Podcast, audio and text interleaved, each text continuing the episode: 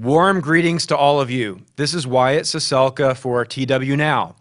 This is the second week in a row that we have not broadcast our live T W Now program.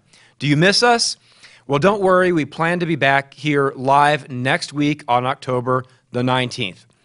If you missed last week's pre-recorded message on the Feast of Tabernacles, you may not know why we aren't airing live today. Today, October twelfth, two thousand seventeen, is the last holy day in God's sacred calendar, the last great day.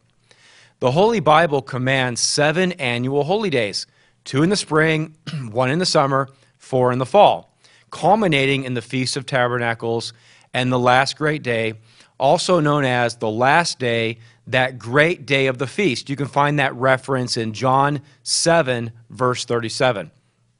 This day represents a time when all who have ever lived will, will be resurrected and will have a chance to understand God's way of life for all eternity. This is an amazing truth that is in your Bible.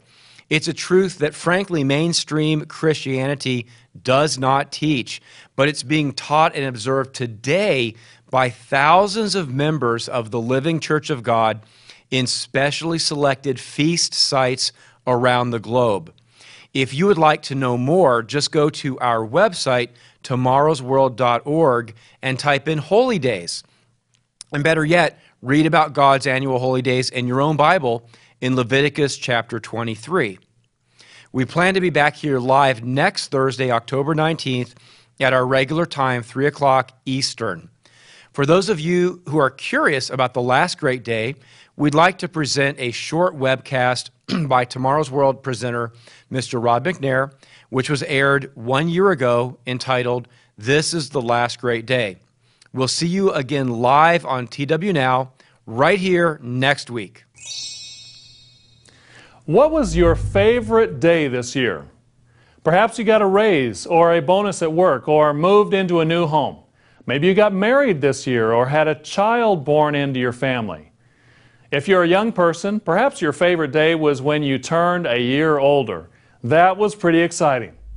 If you're older, those days aren't as exciting, are they? One way or another, you probably had one or two days this year that outshined all the others. Do you think God has had a favorite day this year? If you were able to ask Him, what would it be? I'd like to venture a guess that today is His favorite day. The day this webcast is scheduled to be aired, Monday, October twenty-fourth, two thousand sixteen. Why today? What significance is there to this day? Very simple. This year in twenty sixteen, October twenty-fourth represents a future day when God will open salvation to billions and billions and billions of human beings. What am I talking about? Let me back up. Most people have a hazy picture of what happens after death. They think you either go to heaven or you go to hell. And they have an even more obscure picture of what happened to people who never confessed belief in the name of Jesus Christ. Popular mainstream Christian thought puts these people burning in hell forever, even though they might have lived a thousand years before Christ and never heard His name uttered. Does that make sense? Does that really match up with the God of the Bible? Think about it. When God says that He desires all men to be saved and to come to the knowledge of the truth, in First Timothy two four, does that really sound like the God that would do this type of thing? So, back to this day.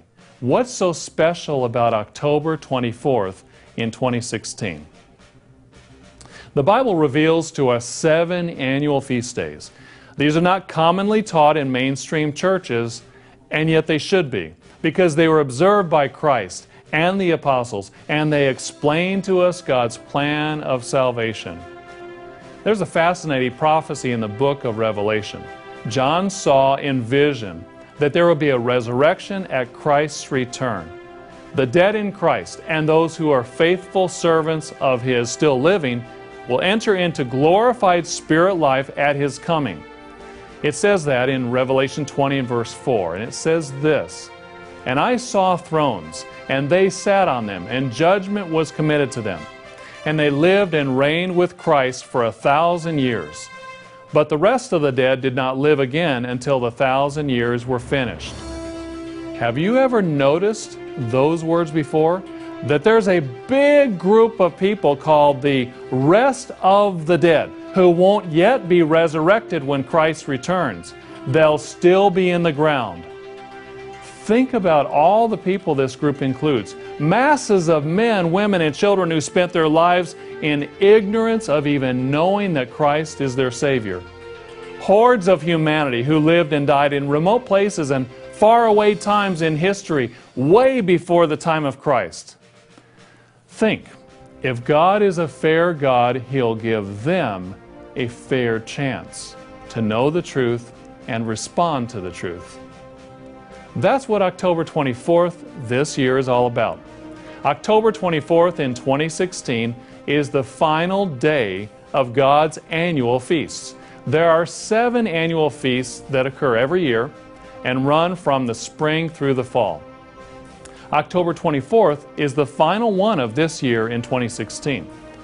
Jesus described this same day in John seven thirty-seven as, quote, the last day, that great day of the feast, end quote. He said the last feast day of the annual feast day calendar was called Great.